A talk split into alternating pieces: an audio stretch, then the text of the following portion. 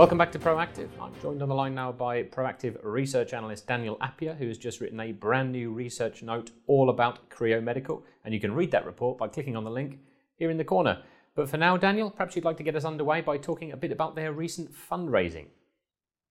Sure. So Creo Medical has conducted a placing, subscription, and open offer, raising a total of £33.7 million gross. So back in February, the company announced the issue of 30.1 million new ordinary shares through subscription and 129.3 ordinary shares through placing at 20 pence per share. So fully realized, Creo raised a total of 28.5 million before expenses from that. But further to that, Creo also offered 26 million open offered shares at 20 pence per share, raising 5.2 million before expenses, and this closed on the 7th of March. So fully subscribed overall, Creo's fundraising raised 33 raised 33.7 million gross, and we've seen costs of around five to seven percent. So net, we can assume that they've raised around 31 million pounds. So, any other details about that fundraise you think people need to be aware of, Daniel?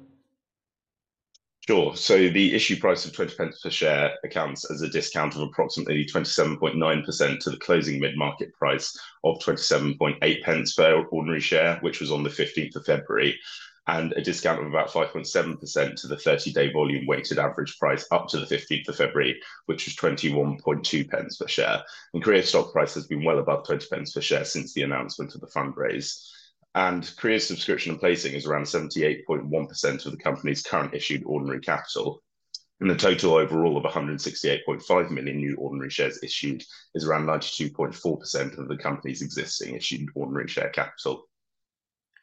All right, then. Well, just one final question for me, Daniel. What does this do for their overall cash position?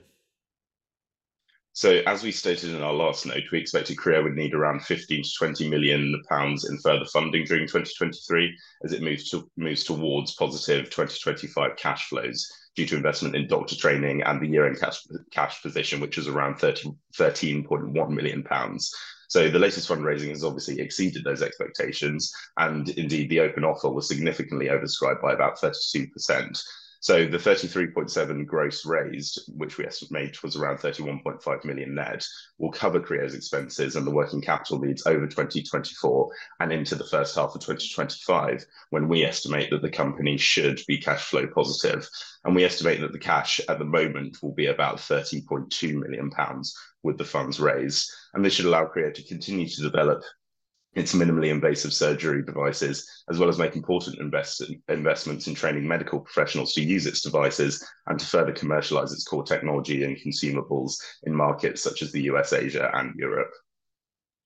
All understood. Thank you very much, Daniel. We're going to leave it there. And if you would like to read Daniel's report, you can do so by clicking on the link here in the corner.